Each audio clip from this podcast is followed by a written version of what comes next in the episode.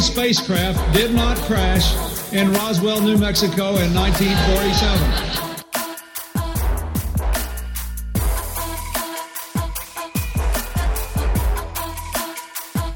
You know flat earthers, I guarantee it. But you don't know who they are because they're afraid of talking about it.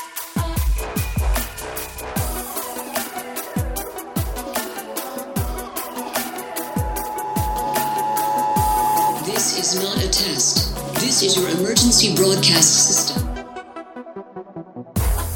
Hello and welcome to the 146th annual Subliminal Deception Podcast, your weekly dose of conspiracy theory bullshit. My name is Cody. I'm joined by my pal Phil. How are you? Doing good, buddy. How about yourself? Not doing too bad. We've been rocking the 30 to 40 degree temperatures here. It's quite a heat wave. Uh, Nice. it's, it's beautiful to watch the snow melting. Gives you hope that there is a there. It will come a time when there it's not cold and snowy. Yeah, that's nice. It's been getting uh it feels a little bit more March. We got up to about I think almost 90 today and yesterday. So it's getting getting close. So Well, there's uh I guess we might as well talk about the I guess Soviet bear in the room here. Um the the current war between Ukraine and Russia. Um I was reading something this morning and I don't know if it's true or not, but I definitely see this being a possible thing in America in the future, but um, obviously the rich people in Russia are suffering because of the tariffs and, and sanctions and stuff. yeah. So apparently, one of the wealthiest people um, is offering a w- reward for the assassination of Vladimir Putin. Ah, so a Valkyrie situation basically. Is that what they call that? Oh, it was uh in World War II. There was they made a movie about it. There was uh basically they called it the Valkyrie, which was the assassination attempt on Adolf Hitler. The, the they tried to take over the you know the German state from Adolf Hitler uh, and make peace with the Allies, but it didn't work. He lived, so they all died. Okay. Horribly. All right. Um, I don't know. What do you think? I could see like Jeff Bezos offering a reward for an assassination. What do you What do you think? I think Jeff Bezos is probably powerful enough. One of his satellites would probably take out whoever he wants. So I, Very I, true. I totally wouldn't doubt it. Very true. So, what have you Yeah. been hearing about uh, the latest conflict? Oh, just kind of some crazy fucking videos. I don't know if they're all true or not. Who knows? It is there's a state of war going on, so there's a lot of misinformation. But apparently, a lot of the Ukrainians are stealing weapons or capturing weapons from the Russian fighters.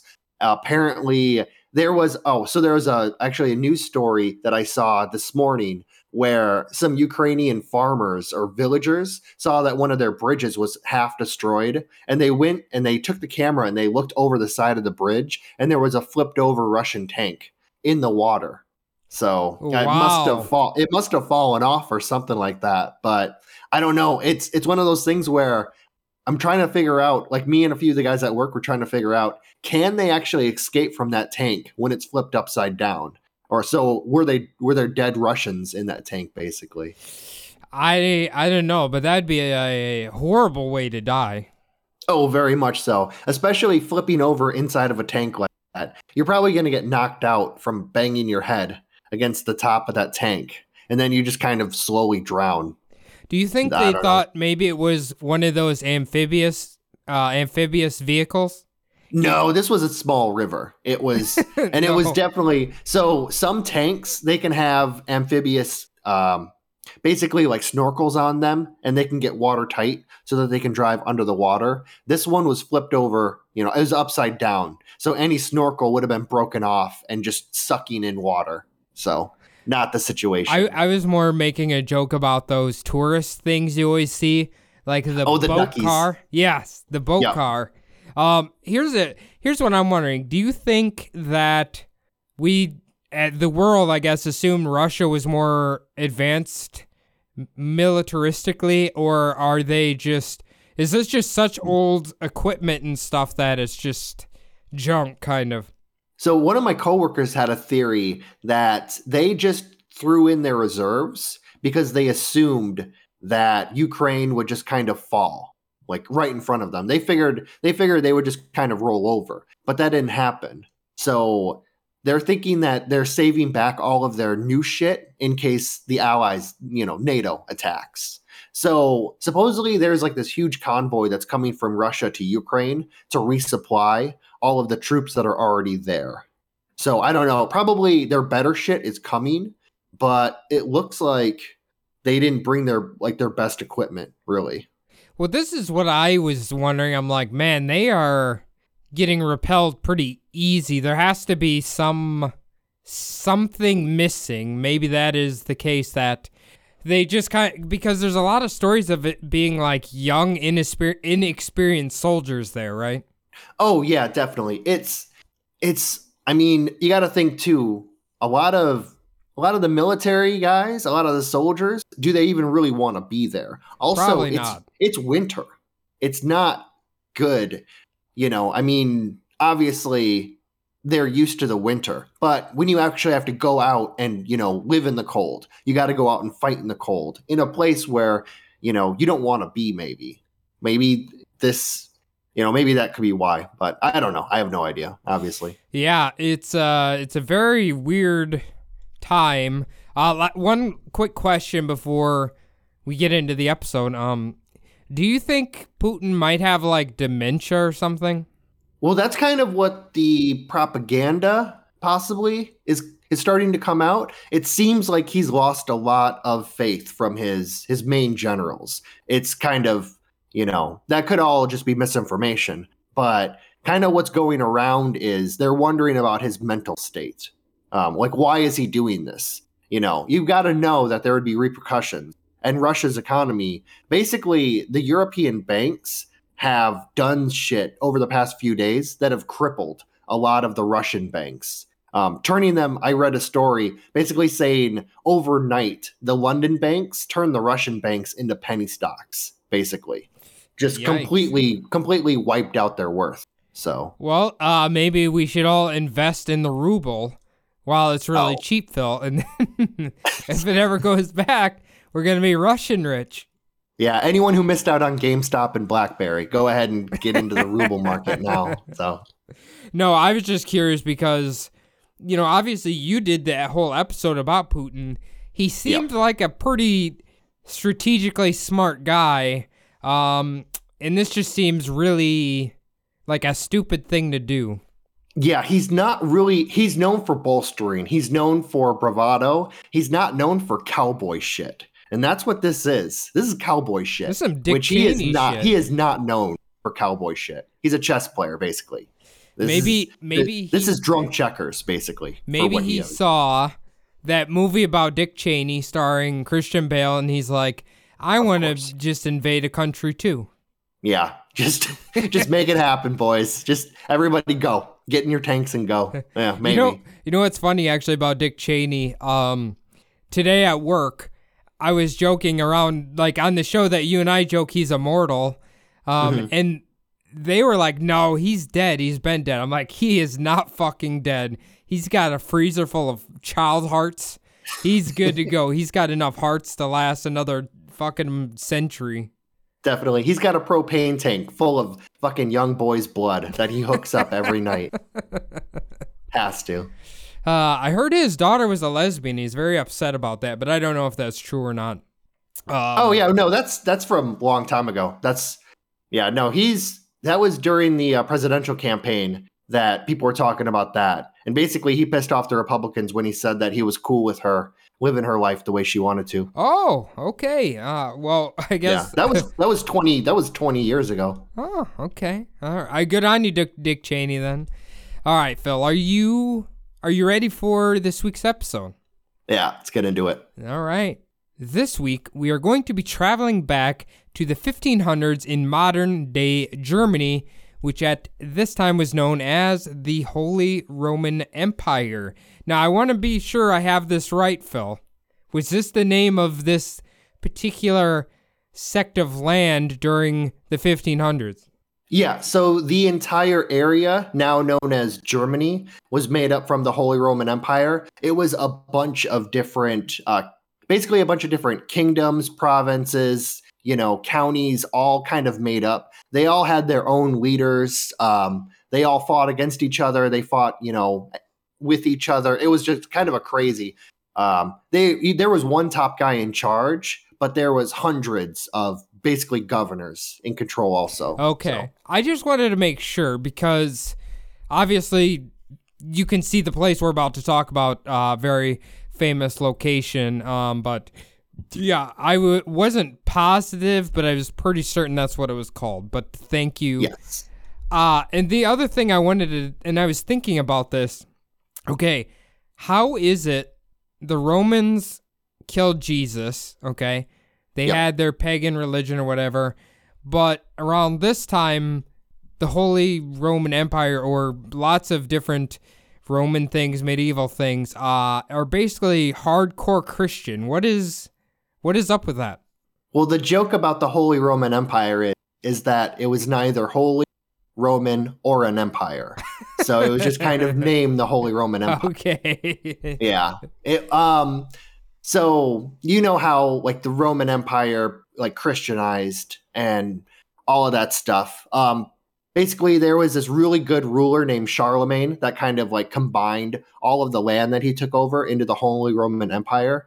Became the first Holy Roman Emperor, and it it kind of splintered off from there. Um. You know, nothing grew to last forever. Basically, it it kind of held together, but you know it wasn't uh it wasn't very consistent in power really the power behind the military power behind everything was kind of fought between like prussia and austria and hungary um you know it was sometimes they were combined all into one sometimes they split off it was this weird little kind of you know big basically just a huge thing of land and sometimes they would be together sometimes they would all split away so Just like Iowa, right?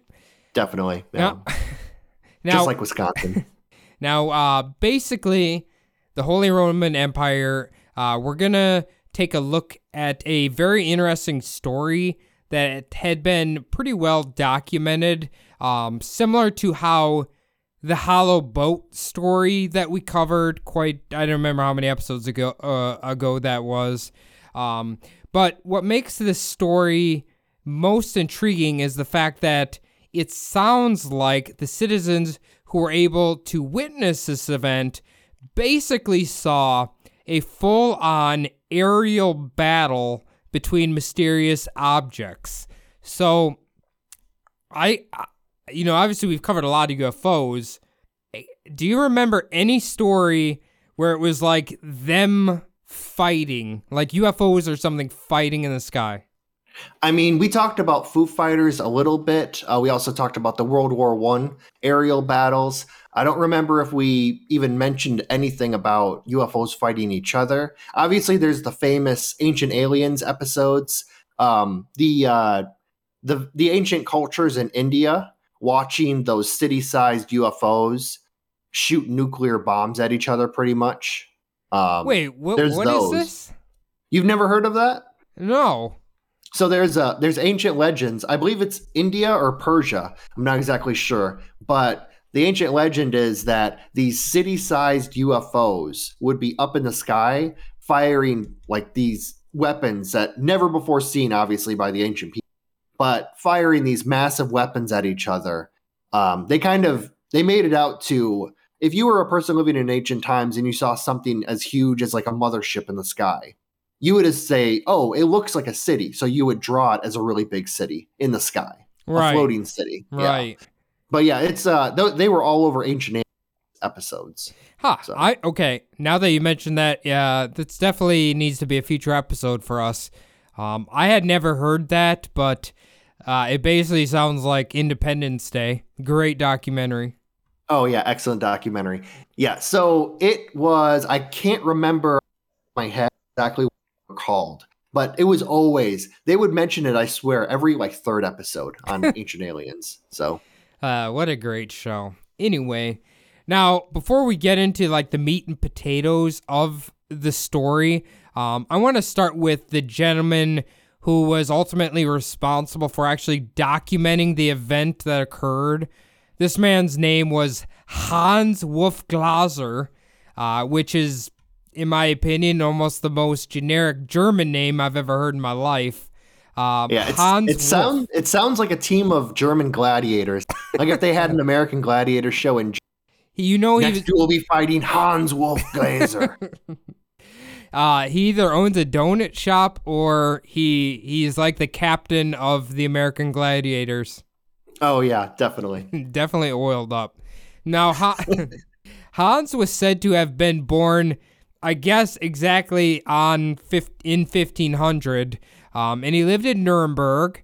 Historical records show that Hans's professions were listed as woodcutter, woodcut tinter, letter painter, letter printer, and publisher. Uh, apparently, Hans referred to his house in Nuremberg as the Schmelthuten, Schm- Schmet- Schmelhuten, or something like that, which uh, translates to smelters. Um, Okay. Yeah, we we had a few episodes before where we talked about um the the the Rothschilds episodes where basically all houses had a name. Oh, did it? Yeah, did if they? you remember that, the all of the big houses, yeah, they all seem to have names. So you think because he calls his house the smelters, um, he he must have had a fairly decent house. Well, yeah, if his not if his house actually had a name, it was obviously better than you know living in some basement shithole tenement. you know, Well, when I think about a smelter, it doesn't sound like a place you want to be sleeping. yeah, no, it's. I mean, maybe it translates to smelters. Who knows what you know it is referring to? But there's a so there's a house in the town that I used to live near when I was in England, and it's called the Old Bakery, like the bakery or something like that. And that's because like 500 years ago it was a bakery, but then they turned it into a home. So maybe that was an old smelter, and then they kind of just they you know got all of the ironwork stuff out of there and turned it into a house. Yeah, he probably just turned the big smelting pot upside down, and like a hermit crab, he just kind of lives inside of it. exactly. Yeah. but th- look at all them job titles there, though. Woodcutter, Yeah. woodcut tinter. I mean, he woodcutter, woodcut tinter. That kind of sounds like the jobs he had when he was just coming up. But then you get into letter printer and publisher. If you worked with the like the printing presses back then, that was basically you might as well have been like cutting edge. It's almost like being a tech person nowadays. I suppose that is true. Um, obviously, we're gonna talk about the picture Phil can see here. Um, this picture and then the two other pictures that I linked to you. These are his pieces of work. The okay, the one, the main one with the sun here, with all the balls. Yep. That's what that's what the episode's about. Um, obviously, we know without a doubt that's him. Now, these other two, the other son and this old man with this looks like one of those things babies used to walk around in. Do you know what I'm talking about? Like the tray with like the, Oh, like, the fe- like a stroller yeah. the, with wheels on it. Yeah. Yeah. I but apparently this is his work here and these are carved into wood as far as I know. Wood prints. Yeah, Yeah. so it's quite impressive actually. Yeah, we actually we did something like this when we were in high school where we kind of like cut into wood and made prints. It's basically the same technology and then you press a piece of paper against it. Um yeah, it's kind of it's it's I mean, I'm not exactly sure about art from the time, but it, it looks very gothic. It's it, to describe it, there's the old man with like the baby stroller. Yeah.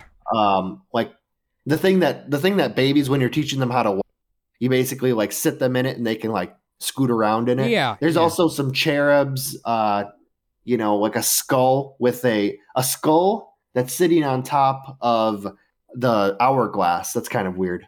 Yeah, I don't know what this the hell this is supposed to be. Is this him?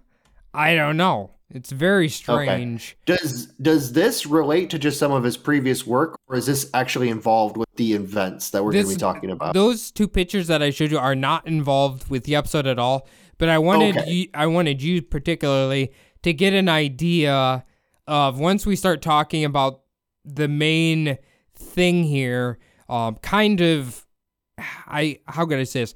Like, could this man be exaggerating a little bit? Could he be fluffing it up with his art here a little bit? Um, Gotcha. That's what I'm trying to say. We'll, we're going to go through like what he actually. He not only made the print of it, he also wrote the news article, and we'll be reading the verbatim news article as well. Um, so Ah, so yeah, just it was kind of like a frame of reference. I wanted you to get an idea of like what this guy made. I guess is what I'm so saying. So basically, he witnessed Jesus's death and he wrote the testament himself. yeah, So awfully Yeah. convenient. Yeah. you know this guy had all the chicks he wanted in town. Oh, definitely. He's got that. Uh, he's got the keys to the printing press. Yeah, he's Mr. Big Shot in town. He's getting all the free drinks and free wiener schnitzel. all the all the free. Uh, yeah, all the all the best barmaids in town just flock to his table. Now, what Hans is would become most known for is the news article that he created on April 14th, 1561. Um, he would go on to print a broadsheet news article with an illustrated woodcut engraving and text attached to it. This particular news article was titled, quote, A Mass Sighting of a Celestial Event.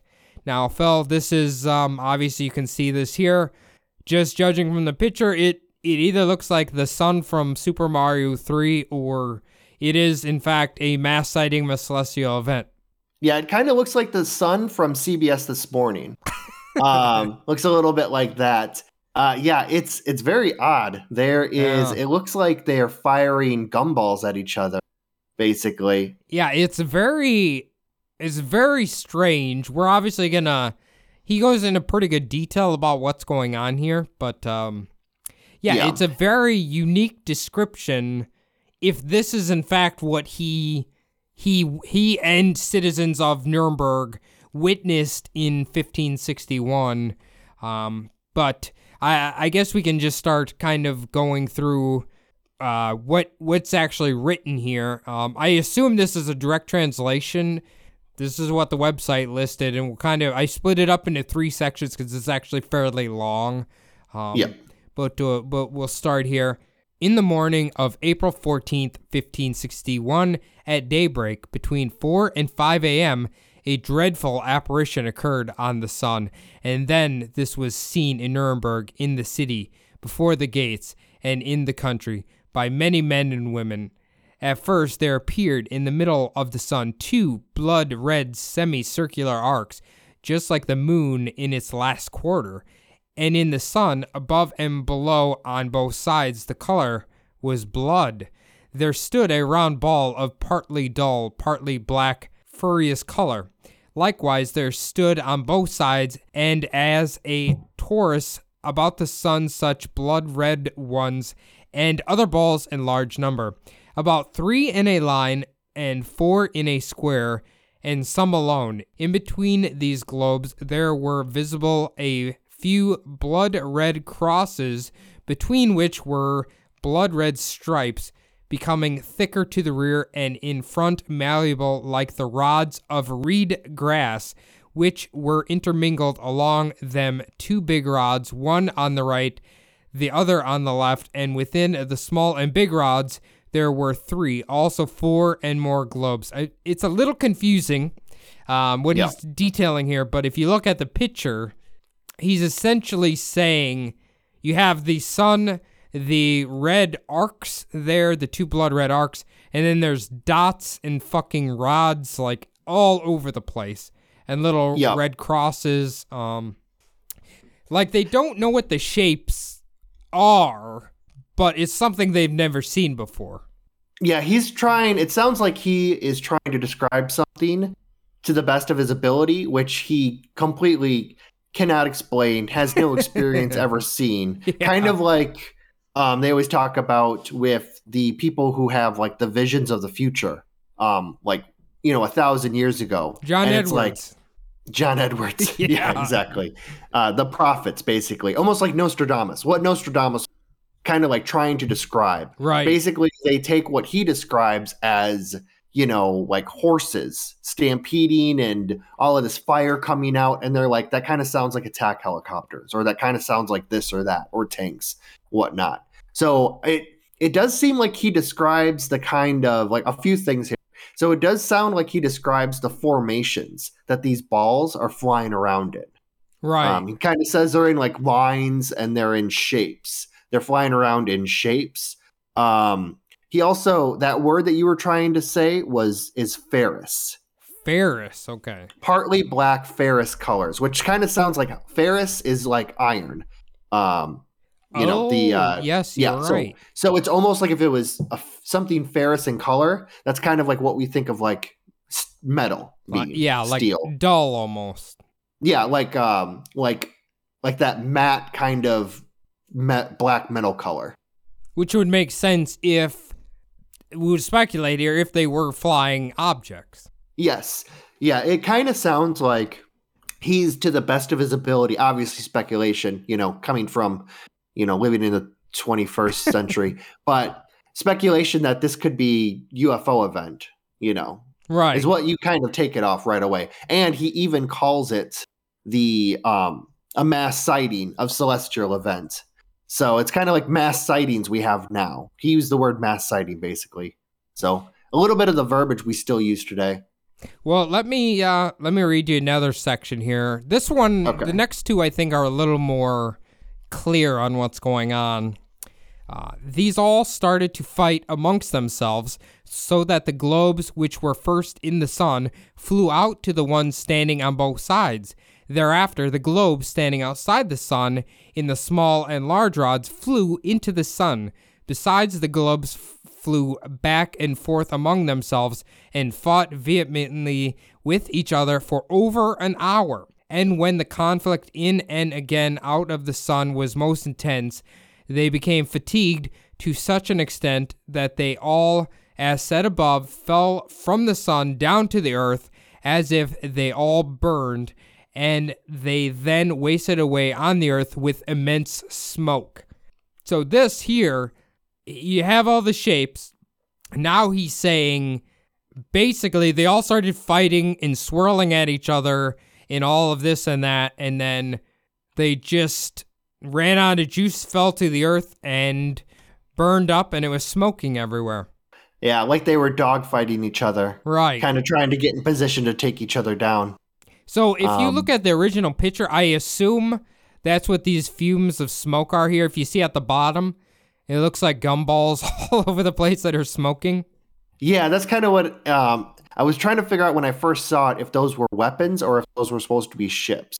So apparently, what he's saying is once they exhaust, either they are damaged or they run out of juice. They fall from the sky and you know start on fire. Yeah. Yeah, basically. Okay, yeah, it definitely sounds like he's describing. Doesn't sound like he's describing anything natural. Um, I mean, who knows? He might be exaggerating. Ex- saw he could have seen, um, maybe I don't know. It could have been something. He keeps on describing the sun, like it coming from the sun. So it could have been something like uh, sun, not sunspots, solar flares. That's what they're called. Okay, those They could- are those are quite terrifying, Phil. Yeah. Uh, well, I mean, right now, I don't, I don't exactly know what one would look like if it hit the. They talk about like ejection of like whatever you know radiation coming. Now they would burn out all of our cell phones and we'd be in the dark ages. But back then, you know, they didn't have any of that shit, so they might not have even noticed it. Yeah. You wouldn't even wake up for it, really. Well, okay, so they have like the solar flare that would basically burn up the atmosphere and kill us all. And then they have the solar flare that's like an EMP blast, right? Yes, exactly. Yeah, so the ones that are really bad uh, come from basically, they call it a gamma burst, and it comes from a star, like not our own sun. It comes from a star, you know, outside of our solar system. And if it ever hit us, it would completely just vaporize all the oceans and it would kill everything not, you know, a mile underground. So that's a gamma a gamma ray burst. Huh. But yeah, a solar flare, uh, a powerful one would definitely um, destroy every piece of technology on Earth. It's from what I've heard. Um, isn't the gamma what made the Incredible Hulk? I'm pretty sure it is. Possibly. Yeah, it's all on the spectrum. Yeah. The light spectrum. All right. Well, let's hope uh gamma rays uh don't hit Earth anytime soon. We'll just we'll just Yeah. say that. if it ever hit us, we wouldn't know it. We would just instantly just vaporize. So it'd be fine. Yeah, I suppose that's true. We'd just be incinerated instantly, huh? Yeah, might be the best way to blink out humanity. Actually, just out. You know, just poof, gone. Very true. Um, anyway, continuing on here with the last section. After all this, there was something like a black spear, a very long and thick sided. The shaft pointed to the east, the point pointed west. Whatever such signs mean, God alone knows. Although we have seen shortly one after another many kinds of signs on the heaven which are sent to us by the Almighty God to bring us to repentance.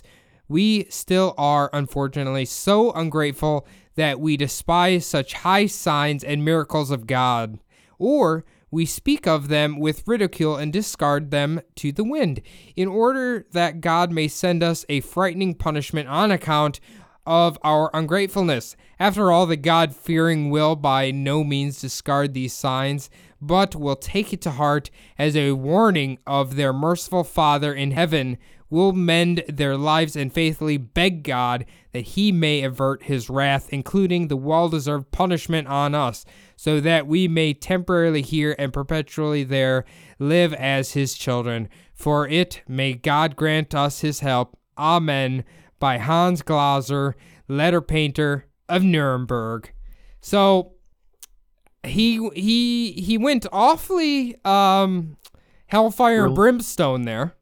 Yeah, he had to throw JC in there at the end, of course. I'm surprised he didn't mention anything about putting anything at the in the pot at church on Sunday. Make Uh, sure you get to church, you fucking heathens. You know he's not sharing his schnitzel. I'll tell you that much right now.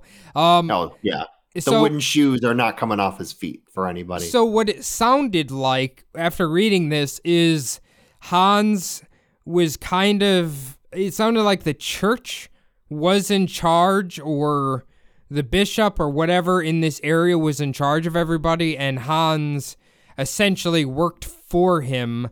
So that's kind of why he had to write all the God stuff in there. That's the Well- that's the, what I've heard. a few things in there. So most of the work that these um, early printers actually got was reprinting like announcements for the church or um, Bibles uh, after the Reformation when it was you know kind of made the Bible was made public to everyone. Uh, Gutenberg's you know the Bible basically when it went out to the masses. That's where a lot of their work came from. There wasn't a lot of need to print a lot of other stuff besides the Bible. Um, I would also say that anything that you wrote or anything that was public, if it didn't mention hellfire and brimstone and God at, in some part of it, I'd bet a wild cherry Pepsi that your ass was probably going in the pit. You know, you would You fucking be on fire. Yeah. Well, we're gonna um we're gonna kind of talk about uh some of this is I guess a possible explanation um of why he may have wrote it this way. Um but we'll kind of the explanations are obviously it's 1561 it's kind of hard to nail down exactly what they were seeing but there's a few things. Before we start here do you well actually you know what? Hold that thought. We'll come back to what you think might they might have been seeing here. Um, Okay. i'll just start. I do the opposite of you. I start with craziest first and work my way back. Um, we'll start with an alien battle. Could it be possible that the citizens of Nuremberg were actually able to witness two separate factions of extraterrestrials doing battle with one another? Could it be possible that there was a tear in the uh, fabric between dimensions, thus allowing the citizens of Nuremberg to actually witness a battle between UFOs or something like that? I know you've talked about the tear like a tear in reality or whatever that allows you to see somebody else's dimension or whatever. Do you do you know what I'm talking about? Oh yeah, definitely. I know what you're talking about. A little Um, window. It would. I mean, obviously, if there were different factions of aliens, which you you always read about, it it does fan fiction when you read about the different alien factions trying to control Earth for some reason. You know, um, basically, kind of like it's always you know the reptilians versus the insectoids versus the Nordics, that kind of shit. Yeah. Some of them are allied together. Some of them fight each other. You know, uh, some of them fuck basically in the lonelier authors, you know, tales. But I would say this is pretty. I mean, if you take his what if you take his eyewitness as fact, my problem with it is I will mention this. My problem with it is I'm only hearing about it from him. In the entire town or city of Nuremberg, there's only one account of it, and it's from him. right. So it was it was very early in the morning, but I'm guessing that this would have woke some people up.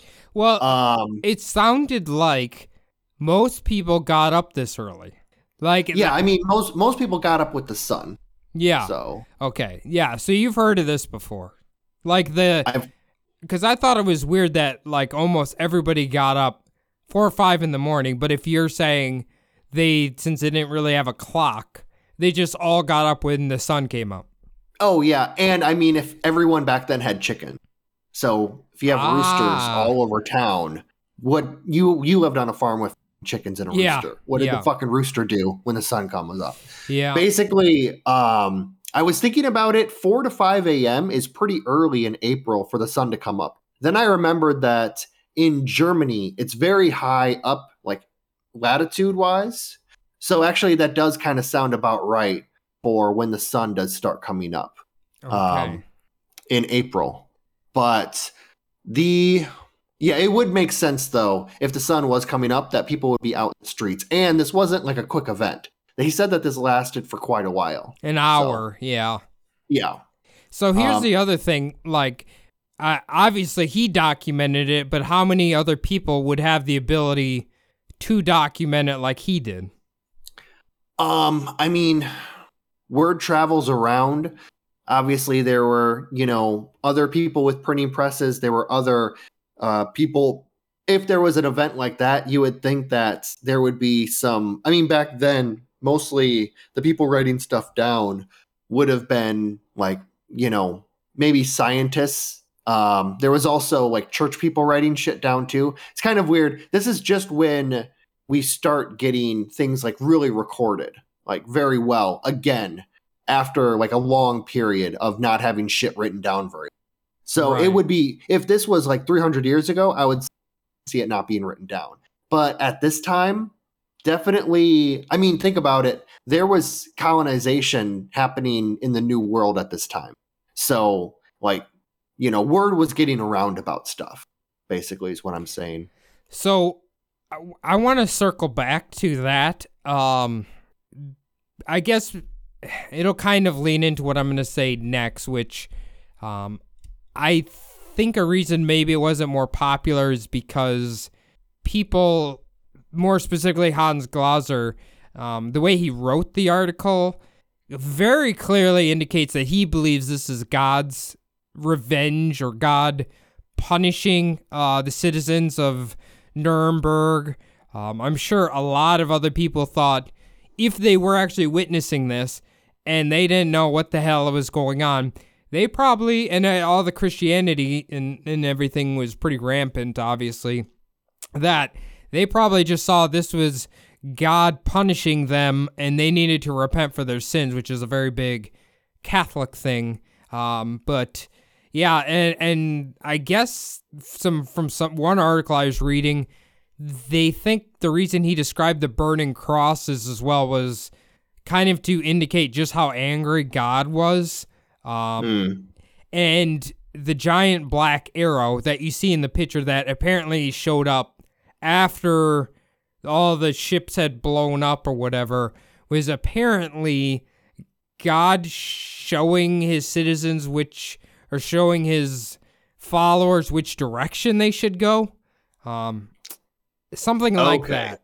So what I'm saying here is essentially that maybe if we heard this now, we're like, oh, that sounds like UFOs. But back then, they're just like, oh, this must be just God doing this to us because they have literally not a single other possible explanation for what's happening. Yeah, I can see that. I mean, it. You would well, you would think that like burning orbs coming down and you know destroying buildings in a in a German city might make the history books a little bit. Yeah. But um yeah, I could see that. I could see also how everyone would just kind of hear this story and say like, "Oh yeah, yeah, definitely it's true," but they have to say that because they're worried about getting lynched. yeah. So in in reality, they probably think, "Ah, that's bullshit that they're trying to feed us." But I have to pretend like I believe it, or else I'll get fucking, you know, yeah, you thrown get, on the spikes you or get something. crucified again by the goddamn bishop. yeah, the Jesus freaks, you know, they they love a whipping and a tearing skin. So You know what's funny? You mentioned that. Um, I was listening to the Carl Panzram episodes of Last Podcast on the Left uh, today. Do you remember him? I believe so. I, I think Yeah. I've heard that one. he went to like a Christian reform school from like 18 late 1800s early 1900s uh, Mm-hmm. yeah they would whip the faith into you that uh, they'd beat you till you started believing in god Yeah, that was very big. Um, it, I don't know if it actually started during the Black Plague, but there were bands of men who would go from town to town, whipping themselves and, of course, killing Jews. But yeah, they were, uh, yeah, pretty crazy group of people. But yeah, that was a big thing. I didn't realize it lasted all the way up till the 1900s. But it's amazing that Christianity, you know, still exists today. So oh i guarantee uh, religious sects around the world will try to beat people into submission that's mostly just sex stuff, though. yeah. There you go. All right, now um let's move on to what might be the most plausible explanation or at least the most scientific one um is a natural phenomena known as a sundog or mock sun. It is defined by meteorology as an atmospheric optical phenomena that consists of a bright spot to one or both sides of the sun. This is caused by refraction of sunlight by ice crystals in the atmosphere. The sundogs are most visible when the sun is near the horizon. Now, while I can see this as being pretty plausible explanation, it doesn't really necessarily explain all of the orbs, the rods, the balls fighting, the balls crashing, the smoke coming up, or the large black arrow. So, and you can see I included a picture here of what a sundog looks like. Now, what I think is really interesting here is you obviously see the it looks like a giant orb around the sun. Um, In his picture, he depicts the streaks as um, uh, vertical, or I'm sorry, horizontal to the sun, and these are vertical ones. Yeah, they're basically just kind of coming off of the sun. Yeah. Um yeah, it's um the the thing I have, I mean, obviously it's, you know, it's a good explanation. It kind of seems like the explanation you get from, you know, the the federal government. Almost Yeah. like Oh no, it's swamp gas. It was Venus. No, it was sundogs. You know, it kind of seems like that, where they just Right. kind of pull that one out, like, oh, it's sundogs. I'm guessing I've seen sundogs many many times in my life coming you know at either at sunset or sunrise a lot of you know most people have You know, they're not uncommon so i'm guessing these people who basically told time most of the time by looking at the sun or finding the sun's position probably have seen sundogs in their life That's a good point. I didn't even consider that actually. yeah the sun was very important for like time telling and you know i mean back then they they would have they would have started having you know clocks and stuff like that they had you know they had like wind up clocks back then um not really as like you know not not quite like in the 1800s like you know how well those clocks were but they were starting to have like clocks but i mean the common man was still using the sun pretty Right. much Uh, you know what? Ironically, you saying you've seen a lot of these. This picture, if I remember correctly from the source, was taken in South Dakota. Actually, Phil. Oh yeah. Yeah. I mean, it does look like a barren hellhole filled with you know snow and misery. So yeah, South Dakota would fuck twice for that. Uh, that uh, yeah, it's that picture. the you know what's funny obviously you you probably are going to be there um i don't believe there will be this much snow though unfortunately uh, when God. you get there yes there is supposedly a snowstorm coming friday but maybe it won't uh, come that far west i don't know Yeah, the last time I was in the Midwest during March, there was the the last gasp blizzard uh, two years ago. So yeah, we're hoping when we go back to the Midwest, we're not uh, faced with that. So it'll probably be like 30 to 40 but won't it won't be too bad i don't think just don't wear shorts and you're good to go yeah, I've been told that three times today by people not to wear shorts. So um, I got to dig my winter coat out. So it'll be good though. I'll I'll I'll, I'll find my jeans. Okay, Phil. Now, this last reasoning, and I think this one, I think might be my favorite one. Um, and I'm going to need your historical expertise here to make sure I am getting this information right. So, um, the last one is uh, they've kind of called the collective unconscious, okay? But it's used Okay. in a different sense than how we know it. So the f- final possible explanation is a little more convoluted, a little more complicated. In 1958, psychologist uh, Carl Jung released a book titled Flying Saucers A Modern Myth of Things Seen in the Skies.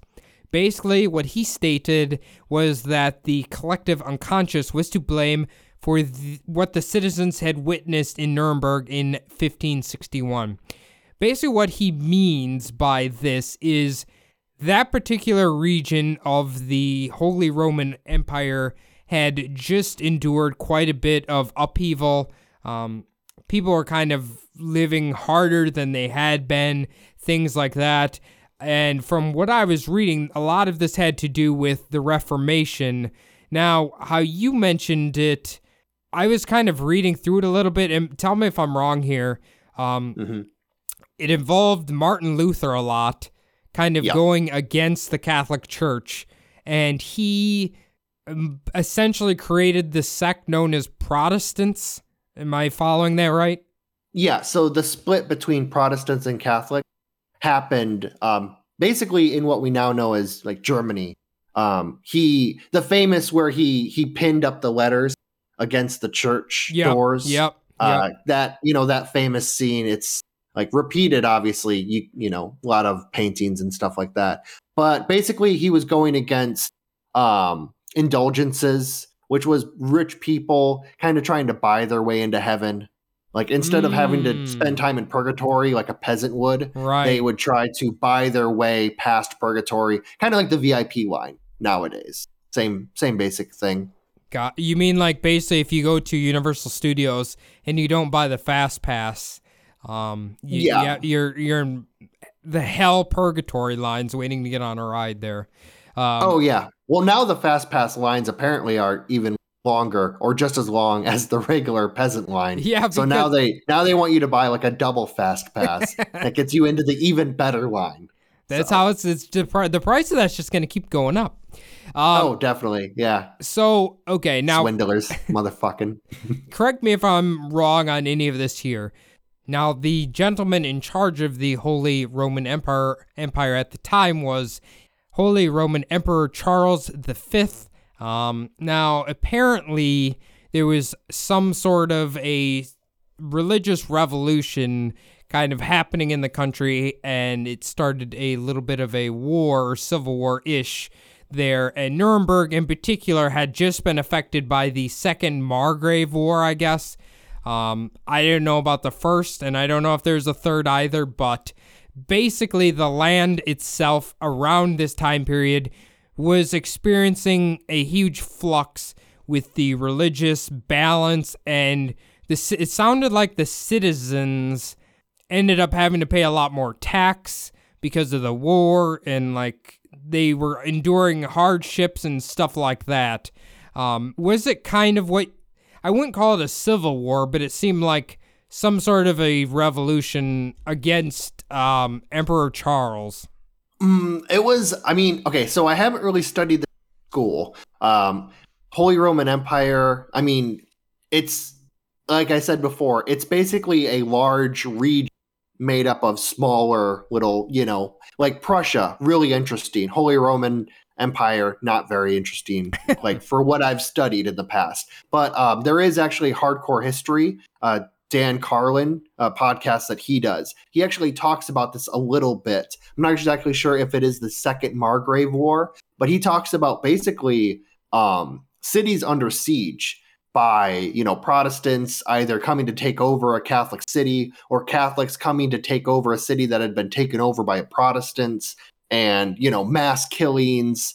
Um, yeah, the basically back then there would have been taxes raised to pay for a war so it would have landed on, you know, obviously, like it always does, shit rolls downhill. It would have Yeah. landed on the poorest people. Um, that would have that would have really shaped their psyche for all of this. I know eventually the the lands of like the Holy Roman Empire, uh, Germany, you know what is now known as Germany, would become kind of like Protestant cap, like the Protestant capital, basically of Europe. And then obviously, you know, Scotland was also Protestant. Um, they were fighting against the the French, which were was like the Catholic stronghold. Also, you know, uh, the Vatican. And then the British went off and did whatever the fuck they wanted, you know, with their own little Anglican church.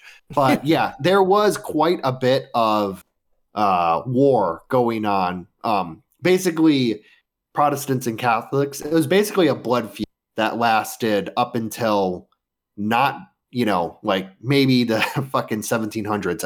So it was, um, and I mean it. It wasn't full on war, but it still lasted. Protestants versus Catholics up until fucking what JFK was elected. Pretty Well, I- much, I was gonna they say- still hate each other. I would get it. I was gonna say I'm pretty sure there's quite a bit of at least passive aggressiveness between the two of them.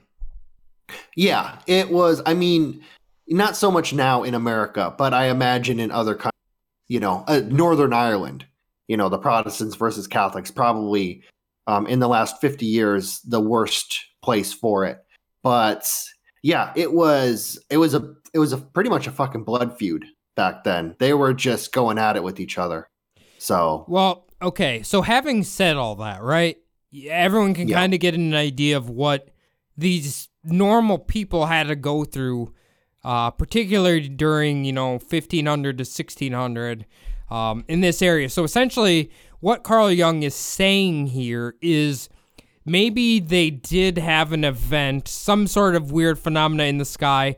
Maybe it wasn't this intense um, as you know Hans would go on to describe it, but because of all the turmoil, the depression, obviously, the hardship, um, it essentially became we're enduring all this, and God's is sending us this sign and is punishing us kind of for fighting and all of that. Does that make sense kind of? Yeah, that makes sense. Um obviously like during any war, you're kind of looking for any, you know, leg up in the um you know, the war of words or I guess you would the war in the presses kind of deal. So if you if you see an event like this, you you know, and you have a printing press, you can kind of use your ideals to shape public psyche to think whatever you maybe want them to think, I guess. But yeah, I could see that. Um, like obviously also too, seeing something a little bit weird in the sky and then blowing it up. I mean, that shit happens nowadays, even. Yeah. So, you know. very that's a very good point um kind of the other thing i was wondering and why hey had uh were you t- wanted you to kind of look at this guy's other um art i guess here or his wood carvings or whatever you want to call them if it looked like his drawings were a bit over exaggerated which i guess they kind of are right yeah. so Well, that that one gentleman is about seventy five feet tall yeah in in the one picture. Yeah. uh, but it's it's kind of it's kind of strange. Do you think? Okay, what do you what do you think? Um, kind of is the whole what what do you think happened here? uh, realistically, I don't.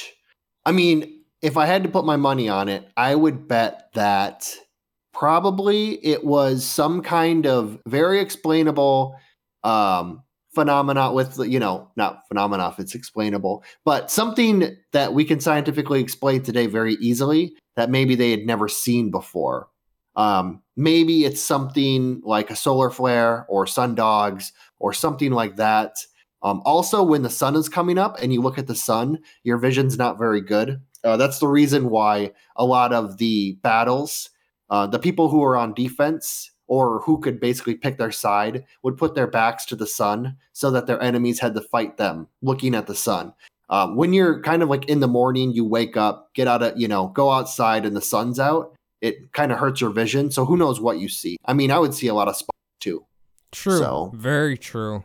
Yeah. Um, see, that's kind of where I'm laying on this is that I think maybe they did see a sundog or like some some other event in the sky and then they're like, "Oh, this must be God who's mad at us or God who's punishing us or something or along the lines, you know, the the long game of telephone over time really manipulates stories. So, um oh, yeah. There's always that too. You know, how big was the fish you caught? Such, you know, like it starts off being a minnow and it turns into a by the time you're, you know, by the time it goes around.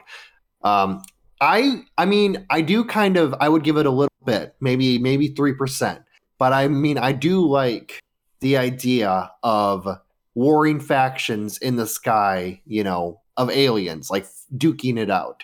It's just, it's one of those deals where he didn't describe it. He described in your mind, like your mind makes it into a UFO in the sky. But the way that he describes it, um, like he, it sounds like he might have described it differently. He like burning crosses and all that stuff, which he might have just kind of made, but and the way he he kind of paints the picture also. But my my what my vision of it is kind of painted by popular culture. So who knows what he saw and how he tried to describe it or to paint it. But it just with all of the burning crosses that he uses, I don't know, it's kind of weird. But I mean the little dots he says are information, so that's kind of compelling. Yeah, um, I guess if it was aliens fighting with each other, this would probably be the best time for them to do it because they probably knew that humans couldn't retaliate or shoot anything at them or really do anything. Oh yeah, the best you've got is a musket ball, and those aren't going. die. Oh, um, maybe maybe one of those big ass cannons that uh, the Turks were using back then to try to get into the walls of Constantinople. Maybe that from a hilltop might have been able to you know nick one, but that's about it. But I mean, that would be crazy if it was. Who knows? Fucking insectoids versus reptilians, or maybe Barry Soetoro was up there in his time machine you know, spreading all these liberal beliefs on everybody.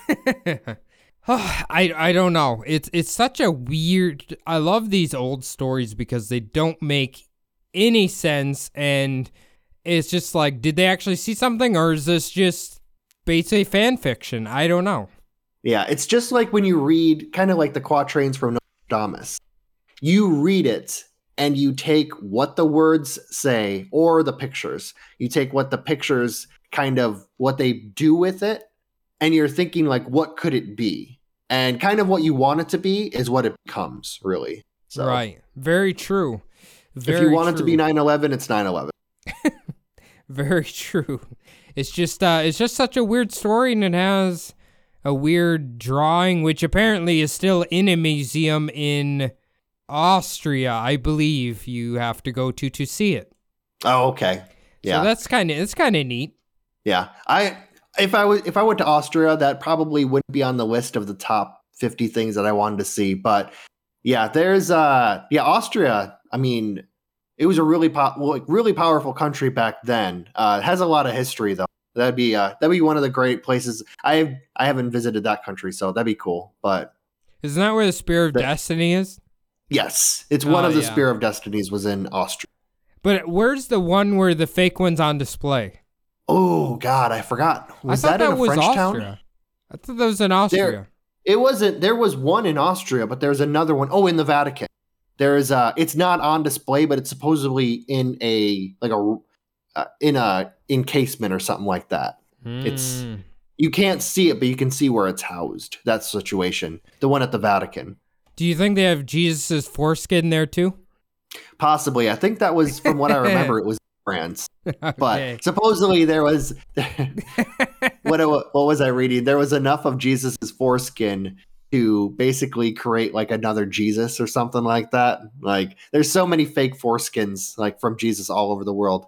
But that was from that episode. So go back and watch that episode. Yeah, the, uh, the Holy Relics one. That was a good one. that was a uh, that was a very good episode. Um, anyway, Phil, uh, if anybody uh, wants to give us their opinion on what they're seeing today uh, with this alien battle, where can they do that? Well, they can hit us up on our email, subliminaldpodcast at gmail.com. Uh, it's great for hearing from everybody. Uh, you know, really great. All of the all of the advice, even, you know, all of the I got some great advice from one of the listeners on my my audio editing technique with the outro. So thanks for that. I actually took your advice if you noticed. So there you go.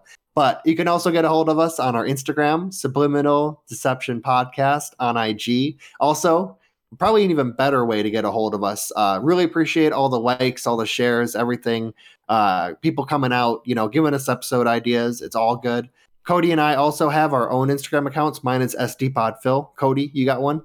Uh, yeah, you can follow me at Cody's Above on Instagram. Thank you guys uh, who've been reaching out to me and uh, leaving me some nice messages and such. I really appreciate that. The last thing we need you guys to do is to log on iTunes, leave a show a five star review. Doesn't matter what you say, just uh, type whatever you want in there. Uh, you can set, type Hans rules. Uh, if you're a Spotify user, you can. It's even easier.